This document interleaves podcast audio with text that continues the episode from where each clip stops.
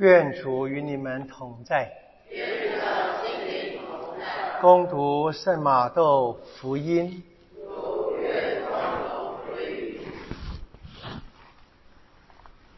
耶稣对门徒们说：“那时候，天国好比十个童女，拿着自己的灯出去迎接新郎。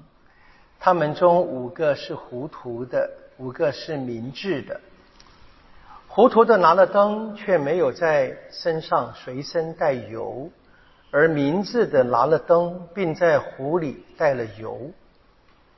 因为新郎迟延。”他们都打盹睡着了。半夜有人喊说：“新郎来了。”他们出去，你们出来迎接吧。那些童女睡都起来，装备他们的灯。糊涂的对明智的说：“把你们的油分给我们一些吧，因为我们的灯快要灭了。”明智的答说：“怕为我们和你们都不够。”正好你们到卖油的那里去为自己买吧。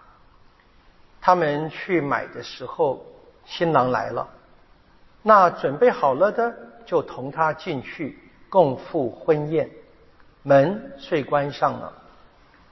幕后其余的童女也来了，说：“主啊，主啊，给我们开门吧。”他却答说：“我实在告诉你们，我不认识你们。”所以你们该醒悟，因为你们不知道那日子，也不知道那时辰。上主的圣言。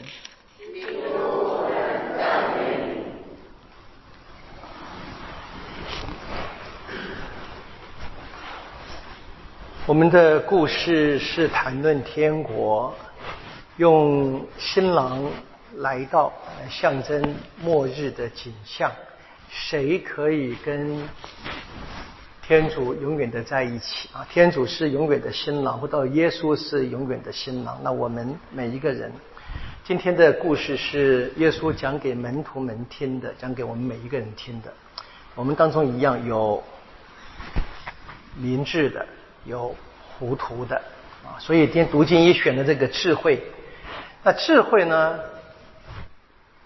是来找我们的，啊，传统上初期教会很早就把这个智慧理解成在旧约时代就已经开始暗示的天主的第二位，天主子的角色，就像耶稣自己被天主派来了，那当年智慧就已经是天主派遣之下来，谁愿意寻找他，只要早上出来就看你还在门口等，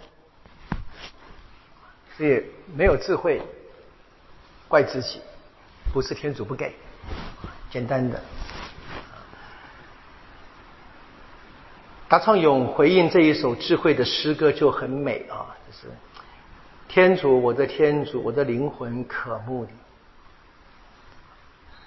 我们就要问嘛，我们是不是渴慕天主，或者什么叫做渴慕啊？我们读圣经当然是给我们回应了当时的呃宗教信仰的表达，同时也就是在那样的表达当中，就暗中就呈现了当时的人他们所生活的情境。我们在今天读经二是保禄的《德萨诺尼前书》啊，在神学院我们刚考完期中考啊，嗯，因为我我上这个新约导论。啊，那有因为很多人上这个门课，各各各种上法都有，对不对？介绍新约，各种方法可以介绍，对不对？那我通常就会先说了我们一般的版本，不且我现在四高圣经版本的编排的方式啊，那基本上呢就按照这个文学的题材。当然你可以相信教会过去也认为福音最重要，也没有什么问题，但是那个就比较不是一个真正的。啊，学理性的表达是文学的题材。前面五部作品，包含中途大书是叙述性的或者历史性的，我讲的更简单，故事书啊。然后呢，就剩下都是书信作品就好了啊。那书信作品的分法呢，就是保录或者是先写给团体的，然后是写给个人的。写给团体的呢，是篇幅越大的放在最前面，所以是罗马书。我我要讲的倒不是说当初我们是不是真的这么编，而是我们单独从观察可以看见这是一个解释，就从现在我们所看见的现象给一个解释，为什么这样编的？那我我上课的方式呢，就确实按照这一个我们今天学者们的研究，尽可能定断了新约作品它出现的年代，从最早的一封信开始讲，一部作品开始讲起。那最早的一部作品就是我们今天这一部作品。啊，保罗写给德萨诺里前书，我们知道福音作品都在保罗死了之后才出现的，以这个书的形式出现。那保罗如果去世，就不再写书了，哈 哈所以他是活着才可以写。保罗作品都比这个福音书要早早出现。那有什么好处或有什么重要性？我们如果要去研究初期教会的历史，他们初期教会的他们当时老天想什么东西，我们其实只有这些资料，没有别的资料了。那我们今天看见一个非常核心的。问题就是在德萨洛尼前书里面显示的是他们对于末世的期待。保罗甚至认为他还活着，世界末日就要到。那其实这也是耶稣来到世上，像我们现在听的这么多，我们现这个组织听的十个童女，一会有塔冷通，一个公审判啊，马太福音二十五章，在之前二十三、二十四章，耶稣对于犹太人的辩论，特别是二十四章的末世性的言论。可以知道那个气氛是很浓的，都觉得世界末日要到了。当然是在第一世纪，他们对于世界末日的理解啊，但是他们怎么理解，我们不一定要完全接受。我们可以相信，他们是把末日放在眼前，好像随时会发生。保罗甚至说：“保罗说，你们德萨诺尼教会不要担心，虽然有人在我们之前先去世了，没有关系啊。”这个复活的主来的时候，啊，天上吹号角啊，响的打雷 来的时候呢，这些人先复活，那我们这些活着的人呢，他们一起就迎上天去，就迎接耶稣。所以你可以看见那个写法是保罗他相信吗？他还活着就要发生。我们知道保罗他继续活就没有发生。如果你读到比较晚期的作品，像腓立伯书，是保罗大概是生命末刻写的。他发现他被关在监狱里面，他大概发现他出不去了，他大概发现罗马政府要杀害他，他就说了啊，我或生或死都没有关系，生活原是基督，死亡本是利益，所以他已经意识到他可能在个人性先去世，所以他的那个末世论，他那个本来普性普世性的一体结束的，就开始变成一个个的层次了。他发现，可能在耶稣再来之前，他就属于那些在耶稣来之前就去世的人。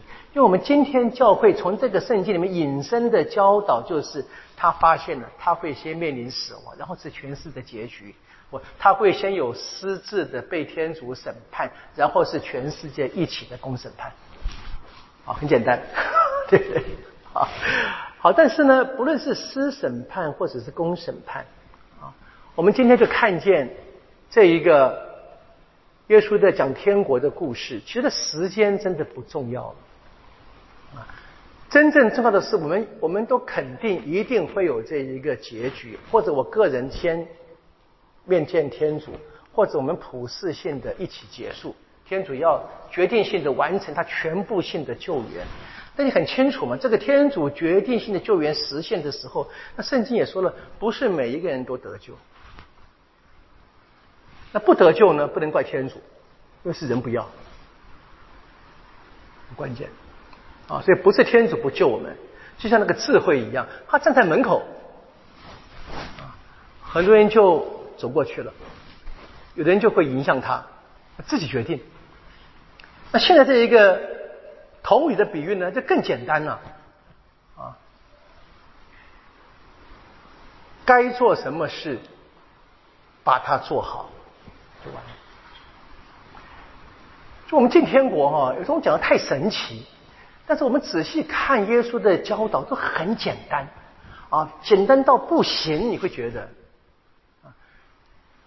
可能我们能够形容是我们常说的哈，平淡、平凡、平实啊，实在的实，实际的实，就就是认真的、认真的活好。每一个时刻，我们所谓的活在当下，我跟各位曾经分享过的是，在办告解时候两个幅度嘛，该做的把它做好，该做的没有做就是个罪。那我们看这一个，当去迎接新郎的这些少女们，她带着灯，为了晚上新郎到的时候能够让他们有灯可以点路，有火把可以增增加这个光彩，让这个气氛能够美丽漂亮。你带了灯不带油什么意思呢？你说：“哎呀，粗心大意。”对，粗心大意。粗心大意就是一个记号嘛，不放在心上嘛，没有渴慕。那个渴慕，天主，我的天主，我的心灵渴慕你。你问那些所谓的名字的怎么样？他也不过是把日常生活该做的就做好了而已，很简单。所以，我们面对十一月教会的传统，特别追思亡者，也是让我们自己预备我们的生命的终结嘛。我怎么准备？根本不用说了，就活好每一个时刻，按着我的信仰活就好了。其实非常简单的，天主不要求超过我们能力的事。就我是家庭主妇，就做好家庭主妇；啊，我是军人，就当好军人。就这么简单，而这个是非常实在的，不是演戏的，不是讨别人欢心的，但是我真正相信，就是我活在天主前，否则的话，我光是喊主啊主啊是没有用的。我们今天这个比喻的结尾这句话，是得到一个非常凶的回应吗？我不认识你们。那这句话其实，在三中圣训的结尾就已经出现过了。啊，不是口里面喊主啊主啊的人就可以进天国，不是这样的。但进天国很困难吗？真的不困难，很简单的。我举两个例子跟大家说明一下我我的生命的经验啊。我刚才谈到考试嘛，我记得我在读书的时候，在神学院念书，那是我们的修院的院长啊，是已经过世张因为张神父过世他，他就是平常就是嗯。很温和的一个人啊，就是老先生嘛，这我都那我看是老先生了，现在我大概是老先生了啊。那我们就碰到了期中考试，我们就在每一个星期天晚上，我们本来习惯上是修修士们、修神父们聚在一起散心聊天，就星期天晚上一一起，不同乐会了啊，每个每个礼拜一次，大家开心的就聚会怎么样？那我们明天要考试啊，我们在那边就坐如针毡嘛，对呀。那就有一个修士呢，就大声的问，就是大胆的问，他说：“他说院长，我们可不可以今天早点离开啊？”他说：“怎么样呢？”他说明天要考试。哦，明天考试啊？你刚知道的吗？我们在那边喝酒。我我我就是很那个印象很深刻。那个院长，你看你说他很凶吗？很凶。他不对吗？他对，他就是借这个去教导我们。问你这次考不好，那下次你小心点，早点准备好。因为从开学就知道哪一天要考试，不是吗？很清楚的。好，讲一个比较神圣的例子。各位听过这耶稣会的年轻的圣人那个圣内斯嘛？哈，阿内斯是一个呃意大利北方的公爵，他进了修会很年轻就过世了。他在在年轻大概初学的时候吧，啊，就是。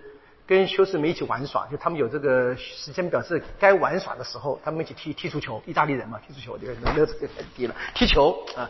突然间呢，老师来了啊，这个导师来了，就说：“呃，停一下，停一下，来聚在一起。”他说：“问个问题，说我们现在还有半小时就世界末日了，我你看死了。那么这个半小时你怎么运用？啊，这是随堂考试嘛，对不对？抽考，对不对啊？有的人哎呀，赶快办告解。”哎，很好，对不对？认罪嘛，对不对？可以进得到得得赦，对不对？就是哎，赶快给爸爸妈妈打电话啊！我们现在很流行，对不对？在紧急时候打电话啊，告别，对不对？这样子啊。他问到这个类似，他说：“我踢球，现在是踢球的时间，继续踢球。当然，这背后的含义是准备好了，随时可以。有天我叫我。”我就进天国，哇，哪来的信心呢？他就有，这是我对故事的解读，他就有啊。那其实你说他这方面就成了圣人了吗？对。所以你看成圣很简单，不是吗？很简单，只要我愿意，我该做什么就做什么。我今天是一个非常好的一个简单而且好的教导啊。那这个是我们谈的智慧啊，不是这个聪明跟技巧。啊我们现在在这个媒体的渲染之下，在这个政治的气氛之下，聪明人太多了，啊，多如过江之鲫，对不对？但是呢，有智慧的呢，能够进入天国的呢，或者真正渴慕天主的呢，那是我们要想，希望会是我们。